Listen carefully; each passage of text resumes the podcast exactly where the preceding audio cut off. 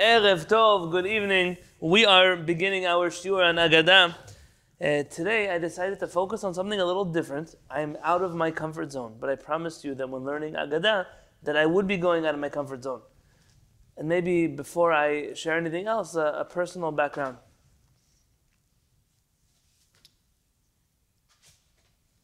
Growing up, especially where I grew up, in the community where I grew up, exposure to Chassidut was a real thing. And at the time, you didn't think twice about it. Okay, Hasidim, Rebbes, these kind of things. As I went to yeshiva and encountered first Ashkenazi Jews who were not fans of Rebbes or Chassidut, it forced me to reassess and reevaluate things that I had been taught even just by society as a child and as a young adult and then again to challenge those things in my entry into the Sephardic world when I met Arav Peretz. And my journey with Chassidut has been complicated. I can leave it at that. If you were to give it a relationship status, it'll be it's complicated.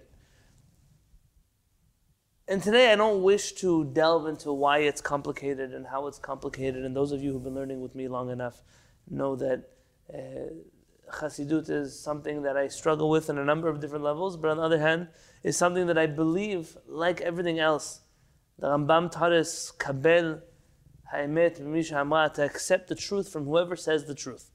And that's a value in the Bet Midrash of Arav Peretz, it's a value in our Bet Midrash, is whoever says truth to accept truth. And the ability of anybody in the Bet Midrash to be able to learn Torah, and to accept what they can accept and reject what they don't accept from chachamim of later generations who you're not obligated nor are you bound to accept everything they say.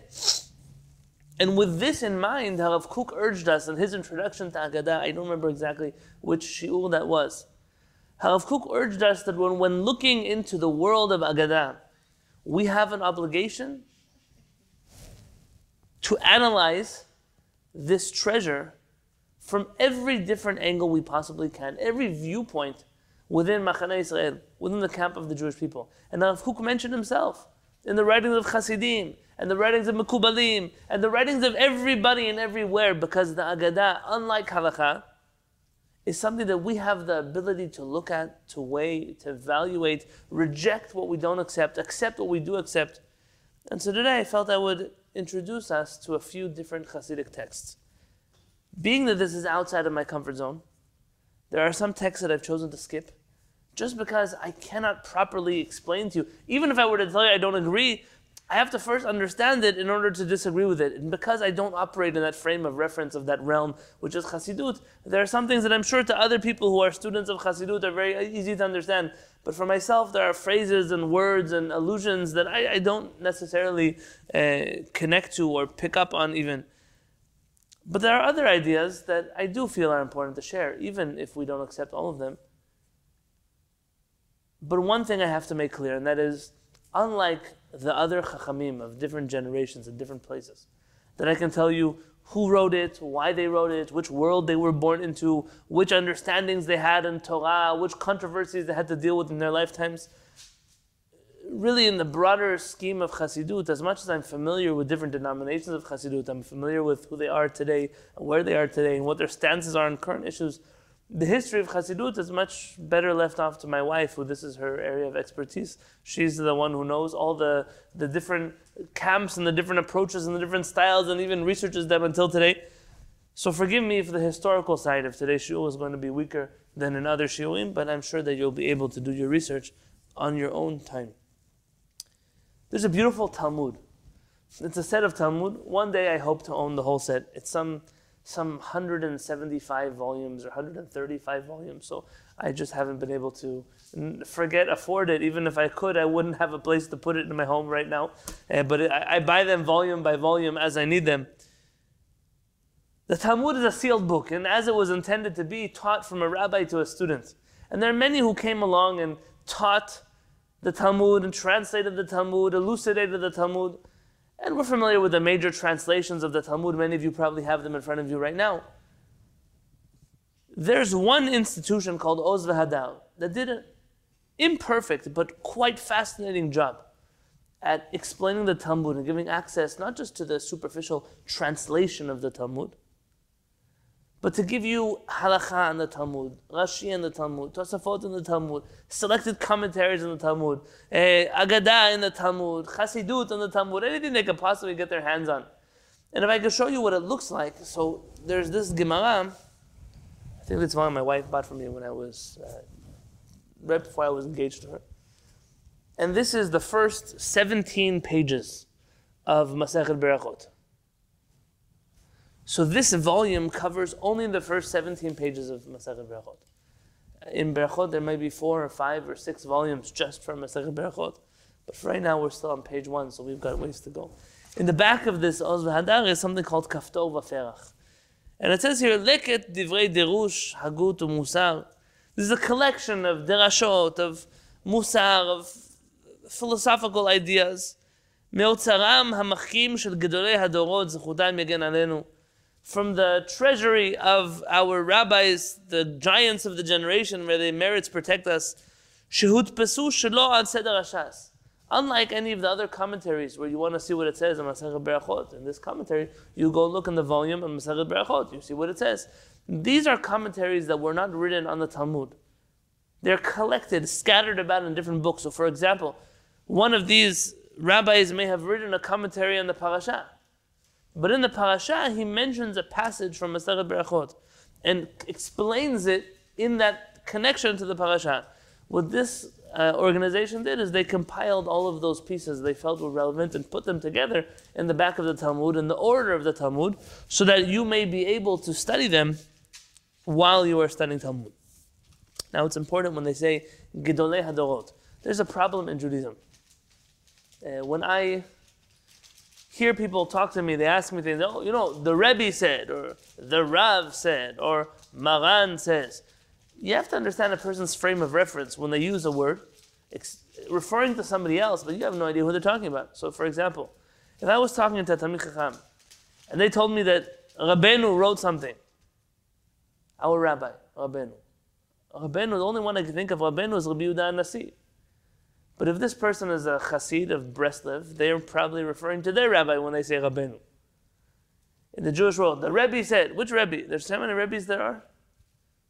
I think there are some 14,000 denominations of Christianity. I think Chassidut is, is seconding that. Amen. Seconding that in terms of denominations. Which Rebbe? Well, if you're in Chabad, the Lubavitch Rebbe. If you're in, I don't know, Klausenburg, the Klausenburg Rebbe. If you're in Stolin, Karlin, they're talking about their Rebbe, and everyone on their own Rebbe. When we say the word Maran, I've already told, whenever I say Maran, I'm only referring to Rabbi Yosef Karo. Some communities you go, they say the Rav. Which Rav? I don't know who the Rav is. The Rav is Rav Soloveitchik. In some places you go, and who is uh, uh, Maran Harav? That's Rav Kook. And every place in their own thing. When these people are writing Gedolei Hadorot, the giants of the generation, they're not referring to Rabbi Yosef Masas. They're not referring to uh, Rabbi Chaim David Halevi. They're referring to the Rebbes of Chassidut that they're connected to, and it makes sense because this book is printed in New Square in New York, which is perhaps one of the most fanatic places on earth when it comes to Hasidic Jewry. My wife's grandfather, so my mother-in-law's father, was the first mayor of New Square. Uh, Rabbi Daniel Goldstein, alav shalom, he was the first mayor of New Square. They needed, when they started the community, they needed somebody who knew how to read and write English to be the mayor. So he took on the job. And they do a beautiful job at printing books. You just have to understand their books in the frame of reference of the world in which they operate. So if you turn with me to the next page. The second paragraph on the page. So it's attached as a PDF to the bottom of the Zoom invitation, whichever Zoom invitation you join the shiur with. Here we have a book called Avnei Eliyahu. I couldn't find out much about the Avnei Eliyahu. What I can tell you about Avnei Eliyahu is if my research is correct, this was written by Rabbi Eliyahu, the son of Rabbi Meir Yehuda Frankel. He was a rabbi in a place called Liska. He later became a rabbi in a place called Levelik, uh, and he passed away in that second city and was buried there. The book of Avnei Eliyahu is a book on the Torah. It's a book of Derashot on the Torah. This particular piece comes from Rabbi Frankel's commentary on Parashat Bereshit, uh, Bo, the book of Bo, uh, Parashat Bo, in the book of Shemot. It was printed in Munkach, that's Hungary, in 1899. So we're talking about 121 years ago, maybe 22 years ago already. In Munkach. Are you familiar with Munkach? If you have Hungarian Hasidim as being from the fringe of the Hasidim in the world, Munkach pretty much takes the cake for being the most fringe of all the fringe of Hungarian Hasidim. They may be the only Hasidim to make other groups like Satmar, let's say, look very normal and calm and uh, uh, liberal. And Munkach is a pretty intense place. And this book was printed there, most likely because there was a printing press there. I'm not certain that this rabbi had anything to do with Munkach, but in my research of him, I couldn't get much more than the information that I share with you right now. He had a son who wrote a commentary on his father's book. So in the 1899 edition, I believe it already has footnotes from his son, and I believe his son's name was Rabbi Yitzchak Frankel, if I'm not mistaken. He writes the following thing. From when do we read Shema Israel in the evening?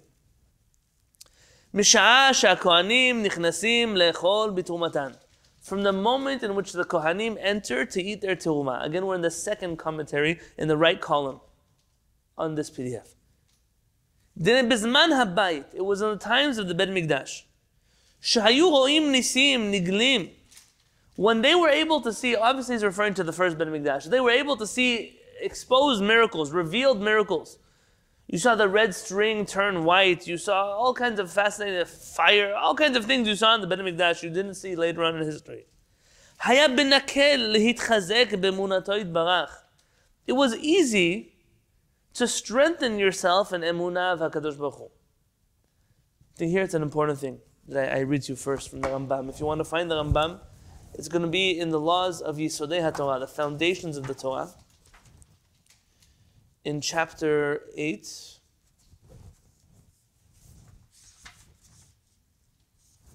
The Rambam writes the following words. So, chapter 8 of the Mishneh Torah is Yisodei HaTorah, foundations of the Torah. Moshe Rabbeinu, Vo mipnei ha'otot she'asa. The Jewish people did not believe in Moshe Rabbeinu because of the miracles that he did. Shehama'amin al pi ha'otot yesh dofi. Because somebody who believes in HaKadosh Baruch Hu because of miracles, there's something wrong with his heart.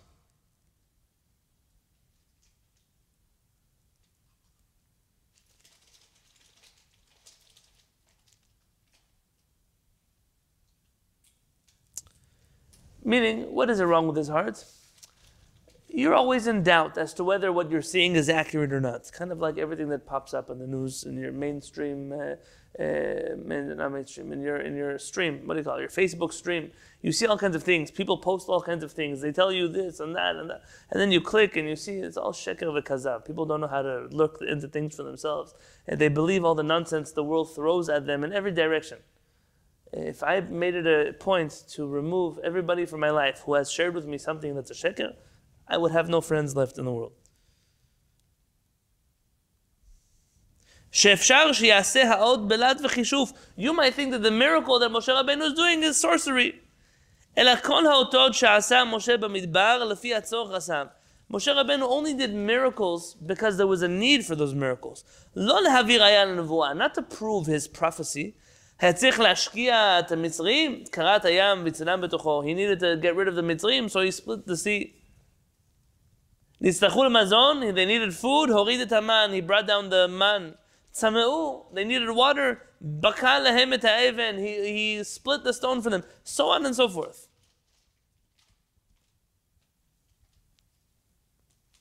ובמה האמינו בו? So why did the Jewish people believe him, says the Rambam a few lines later?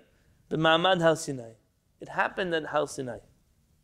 She'enenu ra'u v'lo zar. Our eyes saw and no one else's. Shameu v'lo acher. And our ears heard and no one else's. Ha'esh v'akolot v'lapidim. The fire, the voices, the flames. V'hu nigash and arafel. And Moshe Rabbeinu, he comes close to this fog. V'akol medaber elav. And this voice is speaking to him. V'anu shomim. And we hear Moshe, Moshe. Lech emor kach. Go tell the Jews such and such. That's why we believe in Moshe Rabbeinu. Not because of miracles that he did. In that case, every sorcerer that comes along your way, and today, Baruch Hashem, we're not lacking sorcerers. What do I mean sorcerers? all kinds of people who play on people's weak people's intellect and weak people's emotions. All kinds of people communicate with the dead, who read your face. You know what these people are talking about. There are fools who believe such things, and there are those who don't. Says the Rambam, we didn't believe in Moshe Rabbeinu because of miracles. Why did Moshe Rabbeinu do miracles?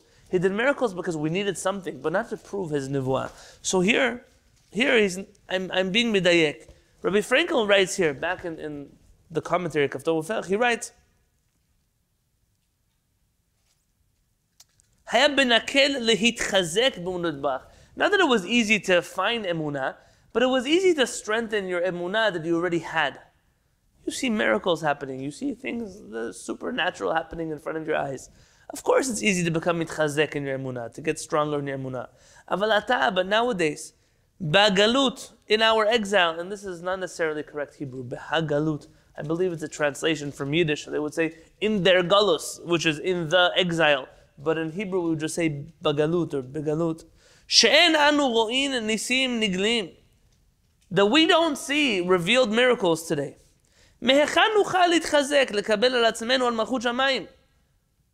With what strength are we going to, with, with what motivation, what inspiration are we going to have to strengthen our emunah in HaKadosh Baruch Hu? We're about to say Shema Yisrael. So, Me'matai kurin Nishma Ba'arvin, says Rabbi Frankel, what does it mean? It means from where are we going to find inspiration to say Kiryat Shema with absolute faith in HaKadosh Baruch Hu? We don't have miracles. We don't have a Beit HaMikdash. We live in Galut. Where are we going to find that strength? Umnam. From where? מזה שאנו רואים התלמידי חכמים עובדי השם יתברך. From that which we see the Torah scholars, those who serve HaKadosh Baruch Hu, I must ask you for one moment to just read this like a chassid. Don't read this like somebody who learns in the Shiviti Beit HaMidrash. Okay? שאין עוסקים במשא ומתן. That they don't work for a living. ואף על פי כן, and even though these תלמידי חכמים, these tzaddikim, don't have jobs, יש להם להחיות את עצמם. They still have sustenance to live on.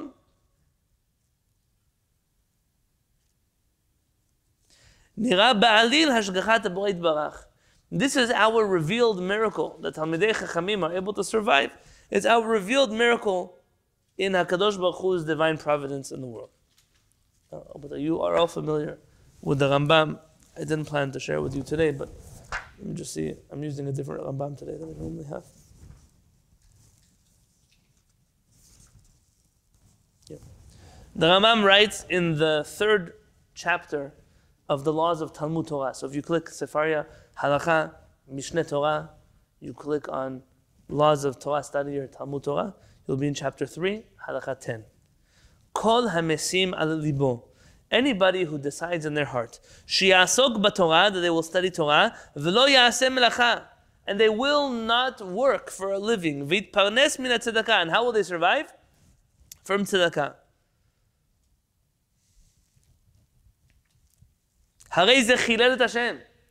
This person has desecrated Hashem's name. Uvaza et Torah and has uh, disrespected the Torah. V'chiba me'or hadat, and has extinguished the flame of our faith. And not only that, v'garam ra'a la'atzmo, and he's caused evil to himself. V'natal chayav min ha'olam haba, and he's removed himself from the next world.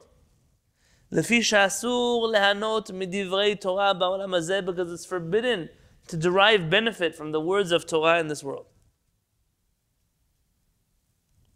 אמרו חכמים, our rabbis taught us, כל הנהנה מדברי תורה נותן חיה מן העולם. Anyone who benefits from the words of Torah removes their life from this world. ועוד ציוו ואמרו, our rabbis also commanded us, אל תעשם עטרה להתגדל בהם, ולא קרדום לחבור בהם. You cannot make the Torah a crown, a shovel, have different translations. You cannot use the Torah to become great through them. V'od sivu v'amru, and furthermore, our rabbis commanded us, eh, here it says Ehav, and I remember Ehov. Et melacha, love work, usnat rabbanut, and hate positions of authority. V'chol Torah she'eni ma melacha, and every Torah that does not have with it a livelihood, a job. Sofa betela v'goreret avon. Ultimately, that Torah will fall apart and will cause sin to happen. V'sov adam zeh shiyeh melastem et beriyot. And what will happen to a person who lives off of tzedakah and only studies Torah and lives off other people's tzedakah? This person will end up stealing from other people. You know, you just have to think about the religious community, and everything that Rambam said is true. Everything, every word that Rambam said is true. Even the end result of the people who are living from tzedakah, what they end up doing to people. By the way, this has led to much conversation in the Jewish world about kollels, about yeshivot, about all kinds of things. Just suffice it to say that none of that fits in with the Rambam's life or the Rambam's understanding of halakha. Are there other ways? For sure, but not according to the Rambam. Now, what about being a rabbi, being a dayan, being a mohel, perhaps, being a... So, among the poskim, there are conversations surrounding. There's one thing to study Torah and receive money from tzedakah to be able to continue studying Torah. There's another element of serving communities, serving people. These are jobs. They're not, they're not just a person sitting down and learning Torah all day. The person who's involved in a community is involved in a school, for example, a rabbi in a school, is teaching your children all day. It's a job of a babysitter. It's not taking money because of limud Torah, pure limud Torah. But these are already discussed among the poskim. I'm not sticking my head into it right now. It's a halakhashi or for a different time. But the Harav Kapach, alav shalom, he writes that when he was in Yeshivat Merkaz Rav Kook, he would get a stipend to live, and he had to take the stipend. And it bothered him every day that he used to live off of a stipend for Limud Torah. That when he finally graduated from the yeshiva, and he had enough money of his own, he went to the rabbi who was the rabbi of the yeshiva, and he paid back, I'm forgetting his name right now, I want to tell you that it was, I don't want to, I know the name, but I don't want to say for sure. He said he went back and he paid the, till the last shekel of how much money he took in the years he studied in yeshiva. So all of his stipends, he paid the yeshiva back so he could go to sleep at night, that he didn't violate the words of the Rambam. So Halavai will all reach that place. I'm just reading this halakha because, like I said, you have to read it like a chassid. I'll try to reconcile in a moment. Back to Davnei Eliyahu. וזה הכוונה, and this is what it means, ממתי קוראים את שמע בערבית? When do we read שמע in the evening? היינו, ממה נוכל לקבל על עצמנו עול מלכות שמיים בהגלות? From which inspiration can we accept upon ourselves הקדוש ברוך Hu's kingship in exile when we don't see any revealed miracles? ומתרץ, and that's the answer. משעה שהכהנים, from the moment when the כהנים, היינו עובדי השם יתברך, meaning those who serve HaKadosh Baruch Hu, נכנסים לאכול בתרומתן, they enter to eat their תרומה. היינו שיש להם מה לאכול, that you see they have what to eat. ומהיכן ירק זה חי המין הגורן ומן היקב? Where did he get this? From his silo, from his uh, uh, wine cellar, or from his uh, or, no, vineyards. From here you see that all of this comes from HaKadosh Baruch Hu. I don't think you have to go so far to say that Talmidei Chachamim don't work. And because of that, you learn from them that HaKadosh Baruch Hu takes care of everything. But I do think that the concept of Parnasah, the way in which HaKadosh Baruch Hu is Zan u'mefarnes lakol, the way in which HaKadosh Baruch Hu really does provide, is an unbelievable thing to watch. And by the way, it's a galgal chozer hu ba'alam. Our rabbis tell us that poverty and financial stress is a cycle in the world and that we constantly are riding this roller coaster of up and down. There's no person who's exempt from this roller coaster. By the way, there is a teaching among some chachamim that the only way to exempt yourself from the circle of poverty is to put yourself on the line and to collect money for other people, for those who are poor, not to collect money for yourself, to collect money for those who need it. So a person who's willing to sacrifice their reputation, sac- put their put themselves on the line, and make sure that others have, some Chachamim say that that's a good, it's a good way to get off the bandwagon of the cycle of poverty. I hope we're always on top and never on the bottom.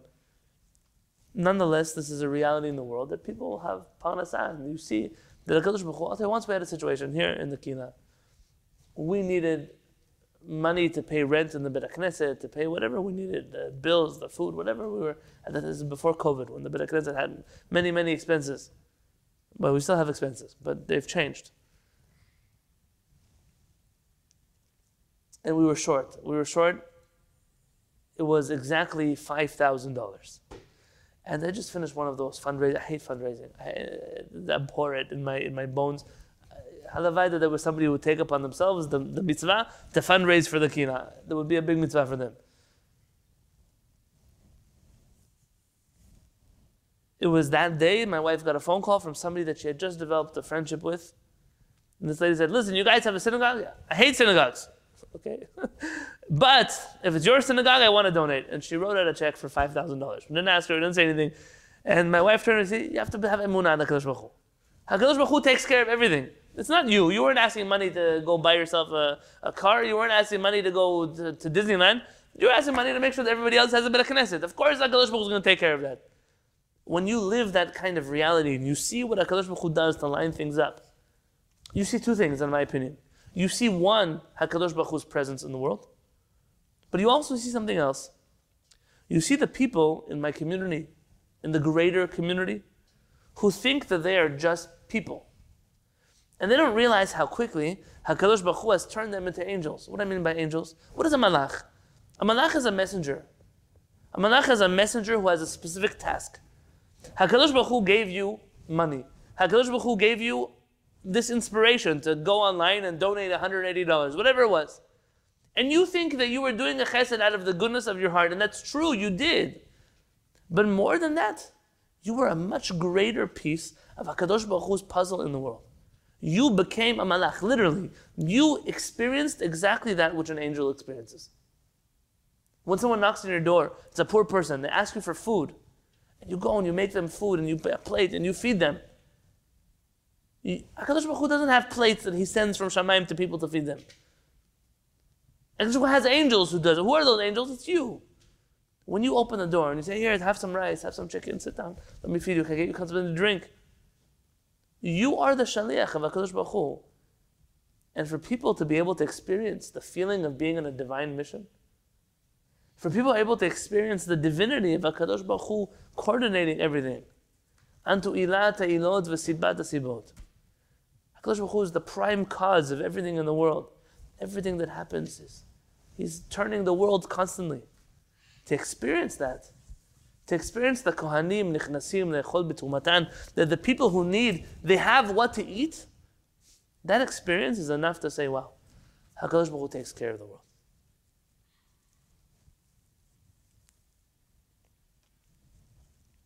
There's another pirush here. And this is by presumably a Hasidic Rebbe called Or David or David means the light of David. The rabbi must have been named Rabbi David something.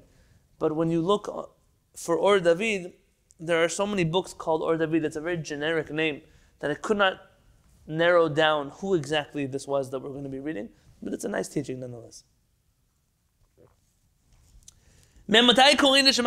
From when do we read Shema in the evening? From the Kohanim enter either to the purpose of humanity is to unite what people think there's a physical world and a spiritual world. In Hasidic thought, especially, there's this idea of connecting physicality and spirituality. Those are not things that are opposing each other, but rather kedusha, holiness, W H O L E. So not just kedusha as in holiness, H O L Y when you can create a wholesome package of Kiddushah, which is made up of physical and spiritual, when you can transform all that is apparently physical into the realm of the spiritual, and even those of us who have not reached the level where we're transforming physicality into spirituality,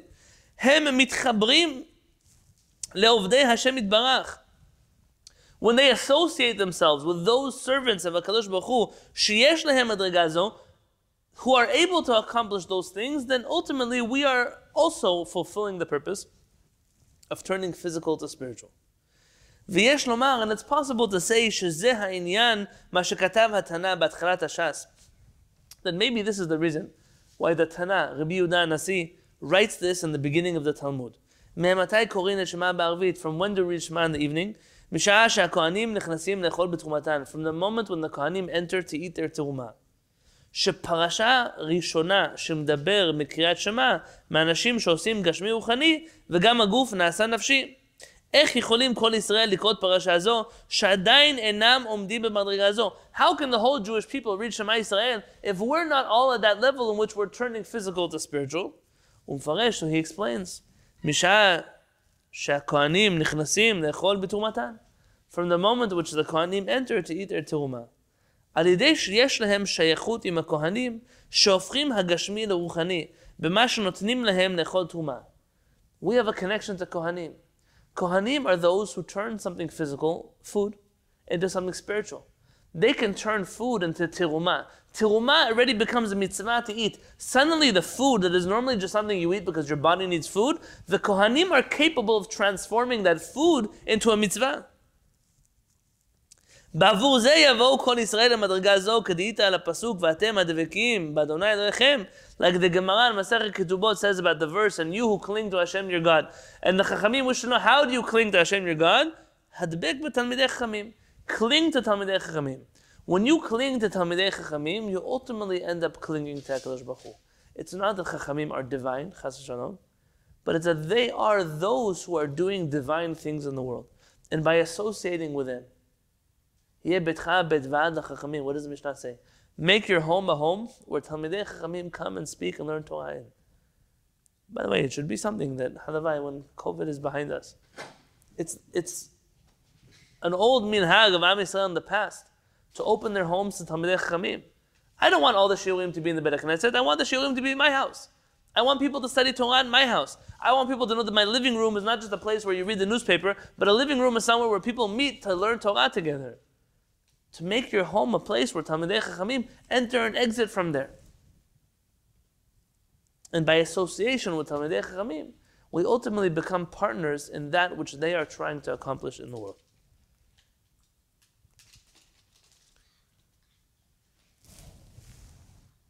In the top left,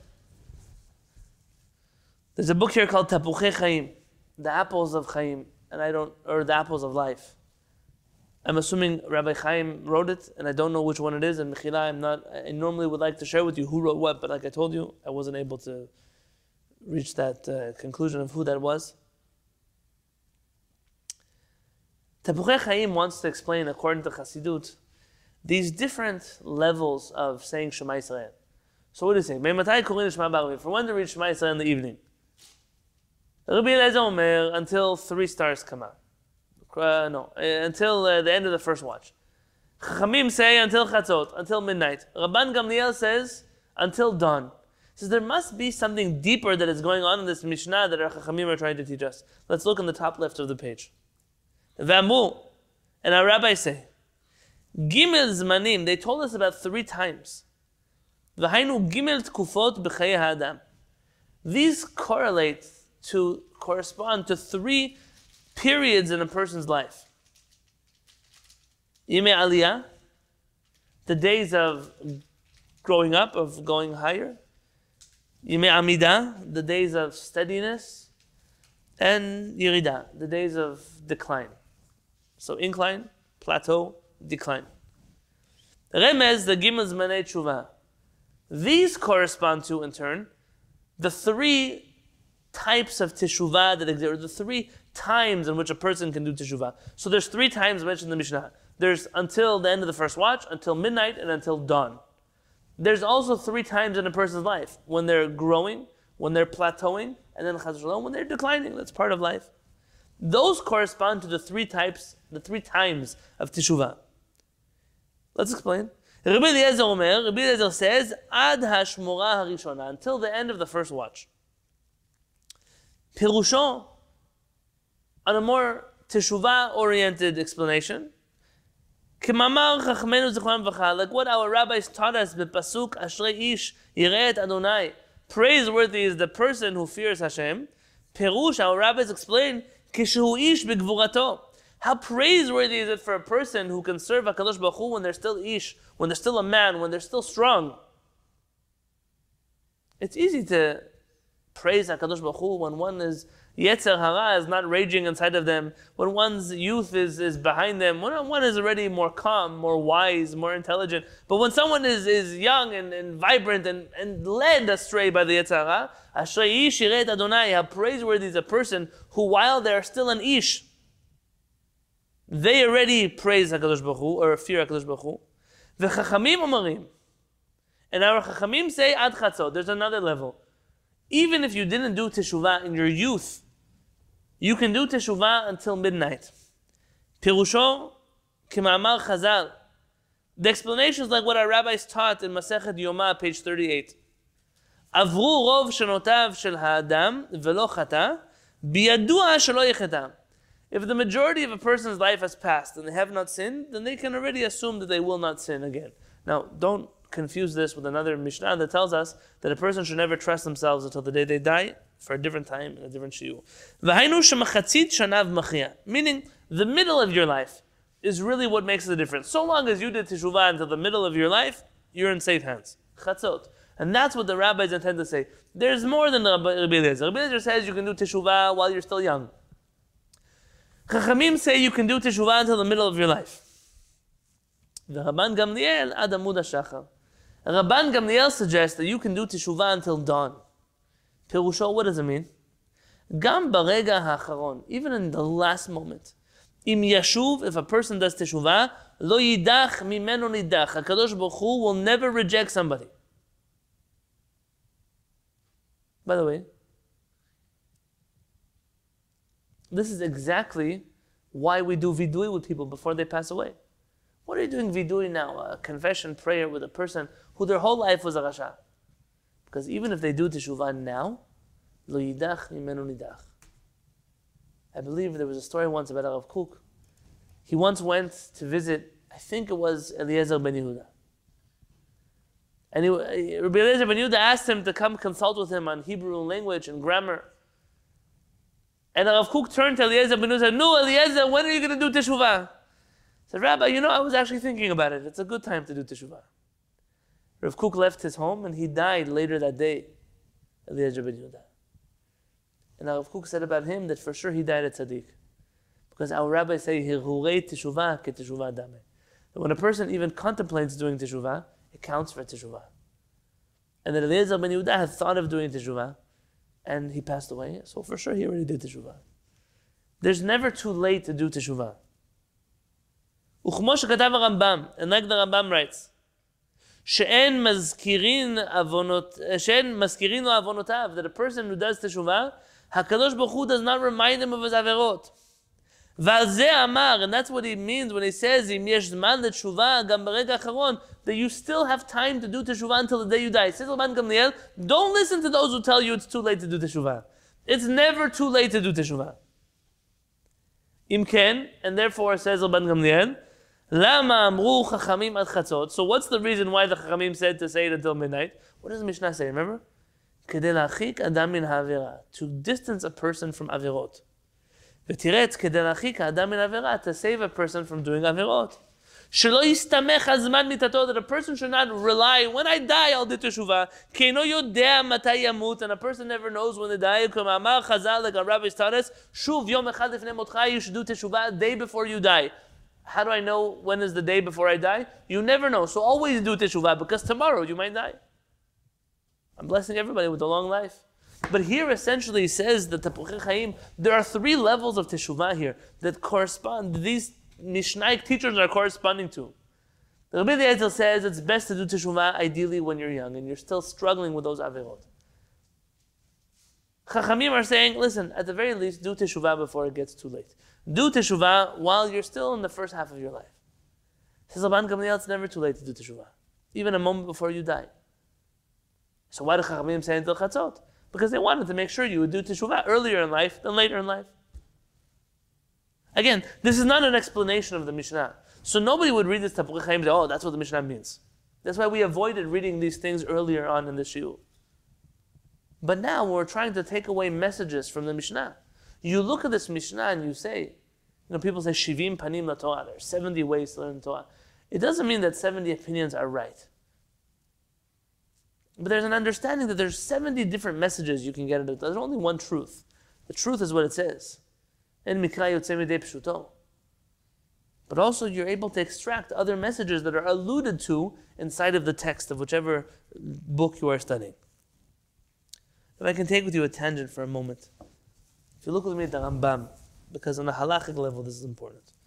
If you look at the Rambam, in the laws of Teshuvah, so you'll click Sefaria, Halacha, Mishneh Torah, and the laws of repentance of Teshuvah. In chapter 2, the first Halacha. Ezohi Teshuvah gemurah Says the Rambam, what does it mean complete Teshuvah? Zeh shebal yado davar שעבר ואפשר בידו לעשותו, it's when a person is in a situation where he is in a, he did an avera, she did an avera. ואפשר בידו לעשותו, and you are now met with an opportunity to do the same avera again. ופרש ולא עשה מפני התשובה. And a person decided to separate themselves from avera and not do it. Not because they're afraid, not because because they chose to do teshuvah. Lo mira, not because they're afraid of being caught or kishlon koach, or because they're too weak to do the avira now. Ketzad, for an example, says the Rambam. Harei shema isha ba'avira. This person had a forbidden relationship with a woman. After a while, it happened again that he was in a situation where he was alone with her again. And he loves her just as much as he loved her before. And he has the same strength in his body to do the avirot he did previously. And he was even in the same country, the same place. Everything is the same. And yet he still chooses not to do that avirah. Zehu Baal Teshuvah Gamur. This is a legitimate, complete Baal Teshuvah. Hu sheshlomo amar, that's what Shlomo says, Uzchor et borecha bimei bechurotecha. You should remember your forefathers, your, your, um, your creator, in your days of your youth. עד אשר לא יבואו ימי הרעה והגיעו שניים אשר תאמר אין לי בהם חפץ. שנים אשר תאמר אין לי בהם חפץ. So you shouldn't wait until the days in which you say, These are years which I no longer have desire. It's easy to do teshuvah for sexual transgressions of youth when you're old. It's harder to do that teshuvah now. But what if a person only does teshuvah in the days of their, their uh, later on in life? And if he's in a situation where he wouldn't be able to repeat that avera, even if he wanted to. Even though that's not a perfect teshuvah, mo'elet hilo, it suffices. Uval teshuvahu, and he's considered a baal teshuvah. Afilu avar kol yamav, even if a person transgresses the Torah their whole life, ועשה תשובה, and they did תשובה, ביום מיתתו, on the day that they die, umet בתשובתו, and he dies out after doing תשובה. כל עוונותיו ננחלין, all of his עבירות are forgiven. שנאמר, עד אשר לא תחשך השמש והאור והירח והכוכבים, ושבו האבים אחר הגשם. It's never too late. בעצם קהלת. שהוא יום המיתה. מכלל שאם זכר בורו ושב קודם שימות, נסלח לו. From here you learn that a person who remembers their creator even a moment before they die, they're forgiven for their past. So obviously it's ideal to do teshuvah as the averot come along to do teshuvah when we're still able to be tested on those averot. But it's never too late to do teshuvah. A person should never be mitya'esh, should never give up hope from doing teshuvah. It's something we do our whole life. By the way, it's in the realm of chassidut. I believe the Hasidic masters did bring a certain dose of hope to people who were Baalei Avera. Until today, you see certain Hasidiyot. They've given hope to people that it's never too late. You go to Israel, bumper stickers, En shum yush ba'alam cloud. You don't give up on anything in the world. Okay, listen, there's some things you might want to give up on. But on teshuvah, never. To do teshuvah, teshuvah is something you can always do. Hakadosh Baruch Hu always wants you back. Hakadosh Baruch Hu is always waiting for his children to return. There's a story once about Rav Uziel, Shalom. That there were these um, I don't actually know the difference in the Maccabi games and the Maccabiah games, but one of those national sports events happened in Israel in the early years of the state of Israel. So you're talking between 1948 and 1953, somewhere in that region, because Rav, Rav Uziel dies in 1953. And there was an opening sports championship and started on Friday night. Everyone came from the whole world Friday night. And they asked Rav Uziel if he'd be willing to speak. The other rabbis would not attend the event. Rav Uziel asked to speak just a few minutes before Shabbat starts. And he came just a few minutes before Shabbat started. And he said, Am Yisrael, the precious children of HaKadosh Baruch Hu. You don't know how happy it makes HaKadosh Baruch Hu to see you come home to Eretz Yisrael from all around the world to play sports in HaKadosh Baruch Hu's home. You have no idea how proud that makes HaKadosh Baruch Hu. He wishes that you wouldn't do this on Shabbat. But which mother doesn't want her child home? Even if he comes home with mud in his boots. Even if he comes home and makes a mess in the kitchen. Every parent wants their child. HaKadosh Baruch Hu wants his children too. There are those who go around robbing Am Yisrael of their hope. They tell them about all their averot. They tell them how they're going to go to hell. They're going to burn a Gehenom. They're going to this and that. And they think they accomplish some kind of mitzvah by doing this. The Rambam writes that we have an obligation to draw Am Yisrael near be'avutot shel with ropes, not strings, ropes of love. It's the only way you could bring Am Yisrael home with ropes of love. Remember that term. Someone going to ask you, what's the strategy for the Jewish future? Ropes of love. That's the only way to bring Am Yisrael home. You don't scare anybody into anything. Remember, even a person does teshuvah out of fear, that's not real teshuvah. That's not a real teshuvah. A real teshuvah is I love Hakadosh Baruch Hu more than I love my Yetzer Hara. That's the choice I've made. And that brings us to the last thing tonight. How do we truly appreciate HaKadosh Baruch Hu? How do we reach awareness of HaKadosh Baruch Hu? How do we find in ourselves to love HaKadosh Baruch Hu? To do that, I have to read with you two more sentences from the Gemara, and then you and I will, Bezat Hashem, uh, go on to the next passage of the Talmud, which we'll be dealing with in our Agadah class. But for right now, if you look with me just back in the Gemara, so if you have your Gemarot in front of you, and if you're using a pure En Yaakov, you might not actually have this in your En Yaakov. So after the Mishnah ends in the Talmud, it should say Gimel Mem, it says Gemara, so it's somewhere in the middle of the page. The Talmud says the following Tana Hechakai. Where did the Tana get this understanding? The katane that he, he said me matai, from when to reach the evening.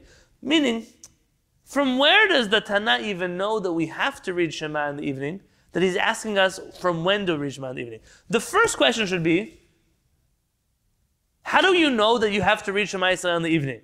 And then it should tell you.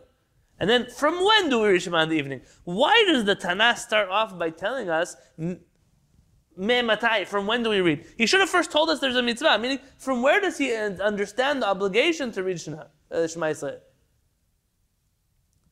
Vitu, and furthermore, there's another question to ask. Why does the Tana begin with Shema Yisrael of the evening first? Litne de Shachrit Beresha. He should have started with the Shema Yisrael of the morning. So the Gemara answers both of these questions with the same answer. Tana Akakai. The Tana, the author of the Mishnah, Rabbi Yudan Nasi, was basing himself off of the Torah itself. Dichtiv. It says in the book of Devarim, ודיברת בם, בשבתך בביתך, ובלכתך בדרך, and then it says, ובשוכבך ובקומך, when you go to sleep and when you wake up. So which Shema Yisrael do we discuss first? the Shema Yisrael of the evening. Because in the Torah, the evening is mentioned first, and then the morning Shema is mentioned.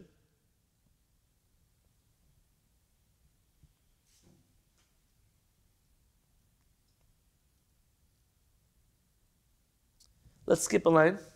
The Gemara says, "V'i bait ema."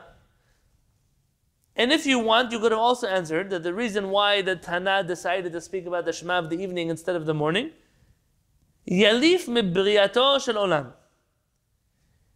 The Tanat chose to learn this out from the creation of the world. Dichtiv, like it says in Bereshit, Vayhi erev, Vayhi voker, yom echad. That Baruch Hu, there was evening, there was morning, and that was one day. Meaning, how does HaKadosh Baruch Hu understand the world to be created?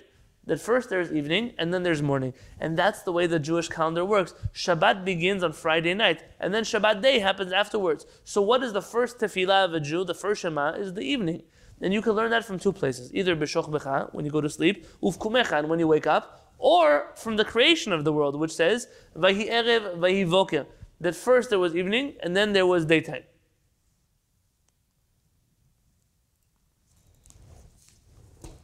Knowing that, let's go back to this piece of Agadah in the back. This book comes from the Pnei Menachem. The Pnei Menachem was the Rebbe of Gur, the Gerer Hasidim, they call them. In Israel, they say Gur. In America, they say Ger. Why, I don't know. The Pnei Menachem passed away in 1996, so it was fairly recent Ger Rebbe. The Ger Hasidim are a unique group of Hasidim. Should be spoken about at a different time. In one hand, they had a unique love for Eretz Israel, and they were involved in some way with Rav Kook in acquiring m- much land and property in Eretz Israel. The legend is that the the Ger Hasidim came to Rav Kook when he was still in Israel, before he was still alive, so before the Holocaust. They said, Rabbi, why should we invest in Eretz Israel? He said, How much money would you pay, Hasidim, to go eat the shirayim, the leftovers from your Rebbe at his tish? He makes a big meal and he hands out his kugel or gefilte or whatever they do in this tish, and you eat the leftovers. How much money would you pay? Oh, we pay everything. He said, Can you imagine that Eretz Israel are the leftovers of a Kadosh Baruch Hu? How much money would you pay for the leftovers of a Kadosh Baruch Hu? I said they started jumping on that, they started buying up Eretz Israel. And the truth is that Ger owns a lot of land in Eretz Israel. The Ger Hasidim have an unfortunate understanding of sexuality, and that has made for tremendous problems in the Jewish people. Uh, but really, uh, it's not in my, my conversation today. It's something to be spoken about privately. Hasidei Gur, if I remember correctly, were very particular never to split off into subcategories of their chassidut. So sometimes a brother would take over for his older brother who was the Rebbe, but I mean, the, it was a normal thing for a Ger Rebbe to become a Rebbe in his 80s, when he waited for his brother to pass away, and then he became the next Rebbe.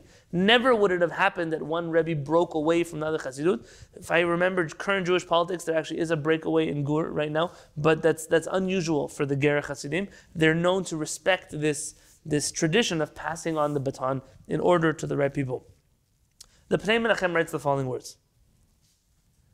V'lichora, it's in, the, it's in the bottom left, it's the last paragraph before the letter Gimel. V'lichora, apparently, or seemingly, how did this answer the question of the Talmud? The question of the Talmud is from when do you know that you have, how do you know that you have to read Shema in the first place? That you're asking us from when do you read Shema? That was the question of the Talmud. From where is the obligation to read Shema in the evening that you're telling me that I have to, from what time to read Shema? How was this an answer to the question?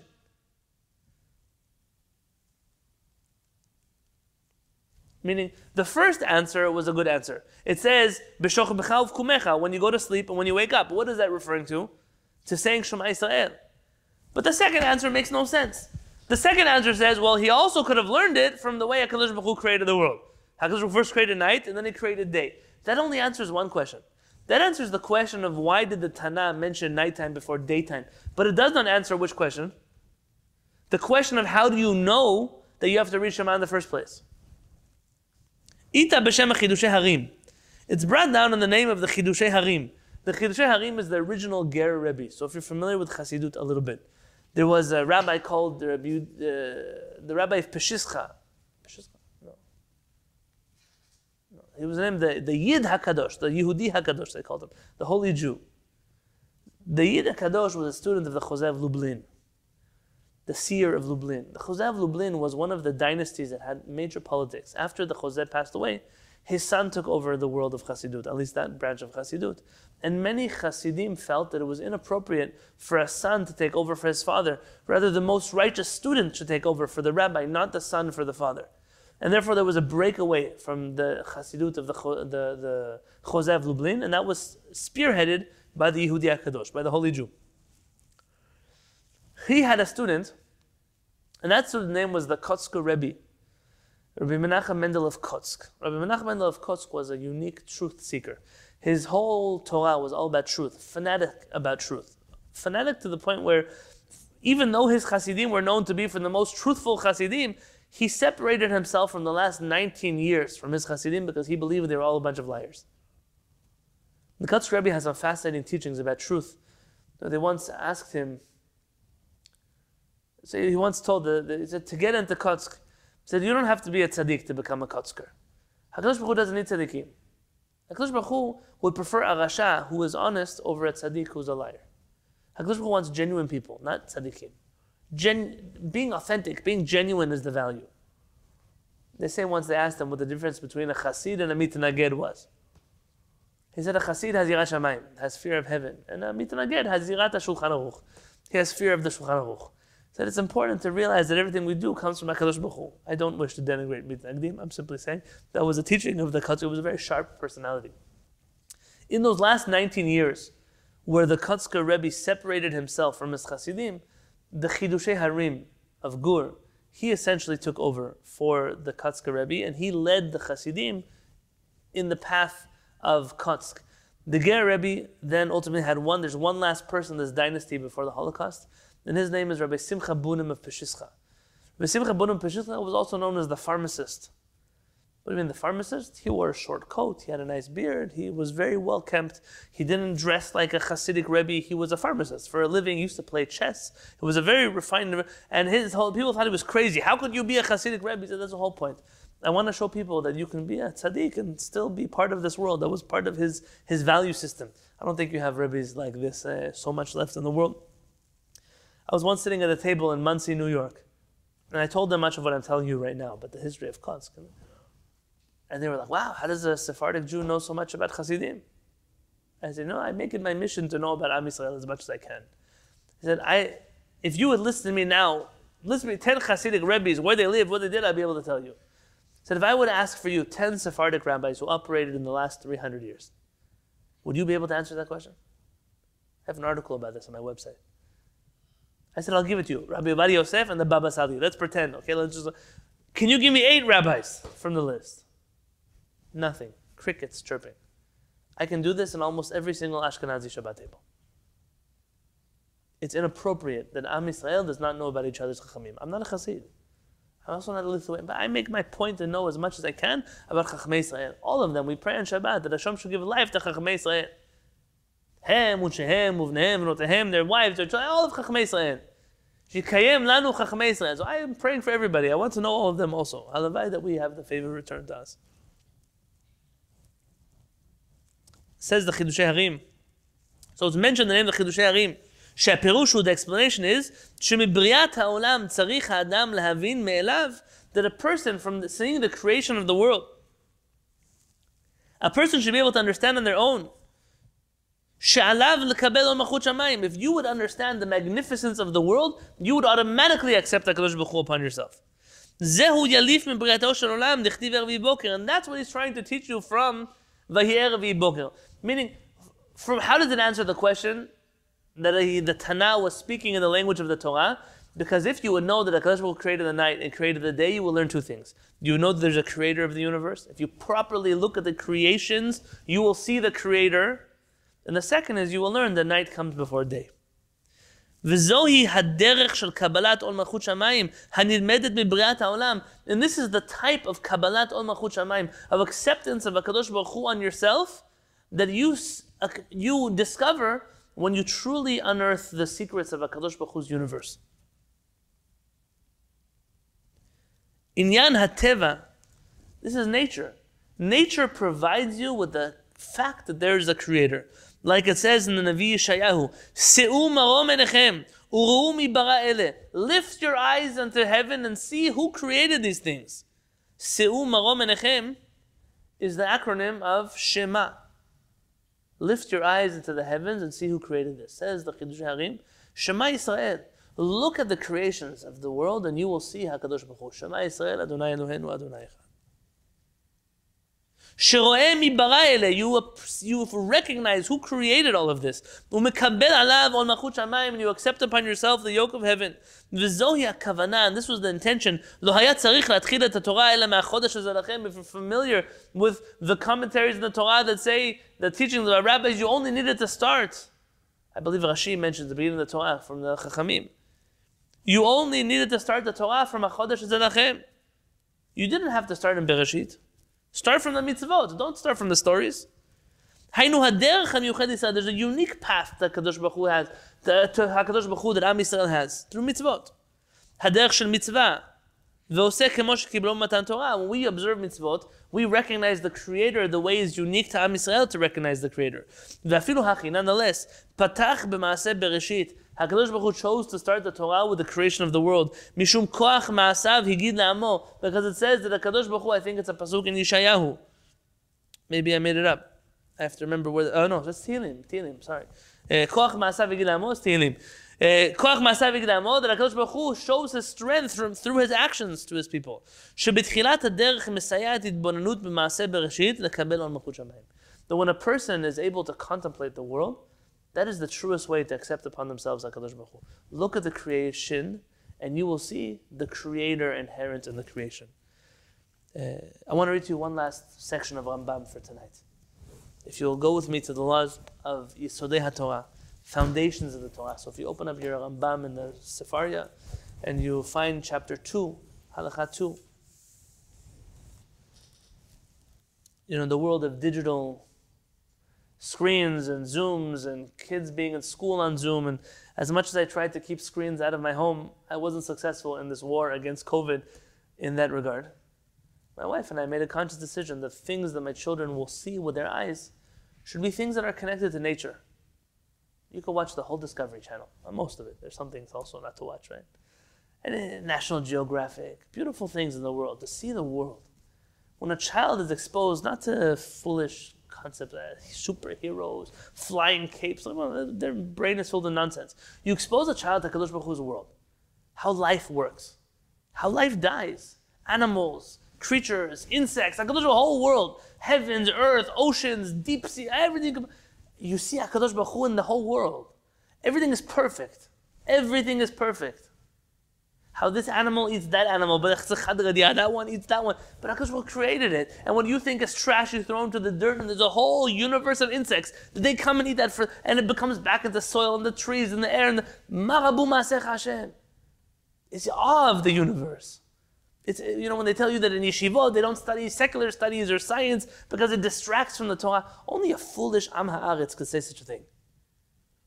If you were to give a history class, science class properly, geology, biology, whatever you want, to teach people about everything in the world, the human body, the bones in the human body, everything, all you would see is HaKadosh Baruch Hu, HaKadosh Baruch Hu, HaKadosh Baruch Hu. You'll see the imprint of HaKadosh Baruch Hu on the world. To ignore that is to ignore that HaKadosh Baruch created the world. And therefore says the Rambam, in the second chapter of Yisudei Torah, Ha'el hanichbad v'hanora, the honorable and mighty King, God, Hazeh, this God, mitzvah le'ahovo li'ra'uto, it's a mitzvah to love Him and to fear Him. In Halacha Bet, hader la'avato v'irato. What is the way to loving and fearing Hashem? How does a person love HaKadosh Baruch Hu? How does a person come to recognize HaKadosh Baruch Hu? It's not through miracles, we've mentioned that. It's not by looking for, where do you look for HaKadosh Baruch Hu? בשעה שהתבונן האדם במעשיו, when a person concentrates on HaKadosh Baruch Hu's actions, uvuav and his creations, haniflaim, hagidolim, the wondrous and awesome creations, ויראה מהם חוכמתו שאין לה ערך ולא קץ, then a person will see the wisdom that has no limit, that has no end. מיד הוא אוהב ומשבח ומפאר ומתהווה תאווה גדולה לדע השם הגדול. Immediately a person is forced to love HaKadosh Baruch Hu, to praise HaKadosh Baruch Hu, to glorify HaKadosh Baruch Hu, to desire deeply HaKadosh Baruch Hu, to know HaKadosh Baruch Hu. כמו שאמר דוד, like David HaMelech says in Tehillim, צמא נפשי לאלוהים לאל חי. My soul thirsts for HaKadosh Baruch Hu. I see HaKadosh Baruch Hu's world, and I say, I wish that I could get close to HaKadosh Baruch Hu. וכשמחשב בדברים האלו עצמם, when a person thinks about these things alone, Miyad hu nirta lachoav vira. Not only does a person acquire love of Hakadosh Baruch Hu, a person also acquires the proper awe of Hakadosh Baruch Hu. Because when you begin to think about the universe, and I only spoke to you about this world, you think about space and solar systems and planets and, and uh, all the things you can think about. You immediately take a step back and you become full of awe. You know that you're a little creation and nothing of a creation. As the famous Paitan says, we're all just dust in the wind. If you really think about yourself, the person will realize I'm nothing. Not in a self uh, negating type of fashion, it's not healthy, but in realizing the awesomeness of HaKadosh Baruch Hu. Omed bedat kala me'uta netamim de'ot. It's like we're standing like a little shriveled nothing in front of the one who knows all. Kemo she'amar David, like David HaMelech says, when I see your creation, we say this in the Birkat HaLevana also in our community. Immediately I get filled with this feeling of what is humanity that they deserve for you to mention them. ולפי הדברים based off of this,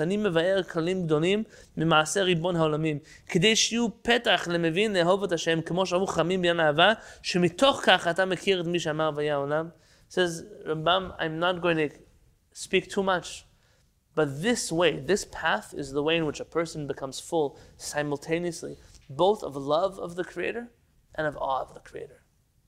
I remember standing at the Hoover Dam. Oh, Benita, is that where I was? At the Hoover Dam. I know it's a man-made dam. But Wait, what did, what did you do? Well, the dam. What was the dam we went to next to Las Vegas? The Hoover Dam. That's Hoover Dam. Okay, good. I'm standing there, and I remember it's huge. I can't explain to you the proportions of what we're talking about. And the sun set. We stayed there. You know, we always get there places late. So we were there, and the sun set. And all of a sudden, you know, it says in the Torah that there's a sound of, of silence. Kol demama daka. There's a voice of silence. I never. What is the sound of silence? It sounds like something you know deeper than I can comprehend. The world went silent. There's no cars. There's no freeways. There's no airplanes. There's quiet. And I said, "Wow, this is called the mamadaka." I was full. I prayed with my wife then Arvit over there. And I'll tell you, the mincha that I prayed was nothing compared to the Arvit that I prayed. The Arvit that I prayed there, I felt, אשר בדברו מעריב ערבים בחוכמה, פותח שערים בתבונה, משנה עיתים, מחליף את הזמנים, all of the tefillah, wow, HaKadosh Baruch Hu is amazing. From what? From seeing HaKadosh Baruch Hu's world. In the Jewish community, we don't spend enough time being in awe of the creator of the universe by looking at his world, by looking at his creations. You see people some days I tell HaKadosh Baruch Hu, just for my children. These are four children, that came out of the same two people. They live in the same house, that have the same food, they have the same drinks, they have the same, every, their universe is the same. But every single one of them is a completely different human being. Everyone is amazing in their own way. Everyone has their own challenges in their own way. And you look at yourself and you say, this is HaKadosh Baruch Hu. Chachamim taught us, the way that their partzufehen, their faces are not similar, so too their opinions are not the same. And you look at yourself and you say, HaKadosh Baruch Hu has created a wondrous world. You see people from different places and different countries and different cultures and different ethnicities. In all of that creation, you find the glory of HaKadosh Baruch Hu. And I bless us all that when we look in the Agadah and we're able to extract such messages, you don't have to be a chassid. You don't have to be a ger chassid to learn the Pnei Menachem, to walk away with deep ideas of the world of how to understand the Kadosh Baruch Hu. You can just do it by looking in your Talmud, looking in your Mishnah, looking at the world. Everything you need to be a wholesome, complete person and a holy and perfect Jew is all in front of you. You have all the tools you need. You don't need Batei Mikdash. You don't need miracles, fires. HaKadosh Baruch will return all that to us when He's ready. But all the tools you need are in front of you. And now all HaKadosh Baruch Hu asks, if I could quote a different Hasidic Rebbe, Rav Klonim Kalman at Piasetzna writes to his students, Now my students, Lechu v'kivshu et ha'olam la'avichem shabashamayim. Now go out and conquer the world for your Father in heaven. B'ezrat Hashem, we should merit to fulfill that task in ne'emanut, properly and speedily. B'ezrat Hashem.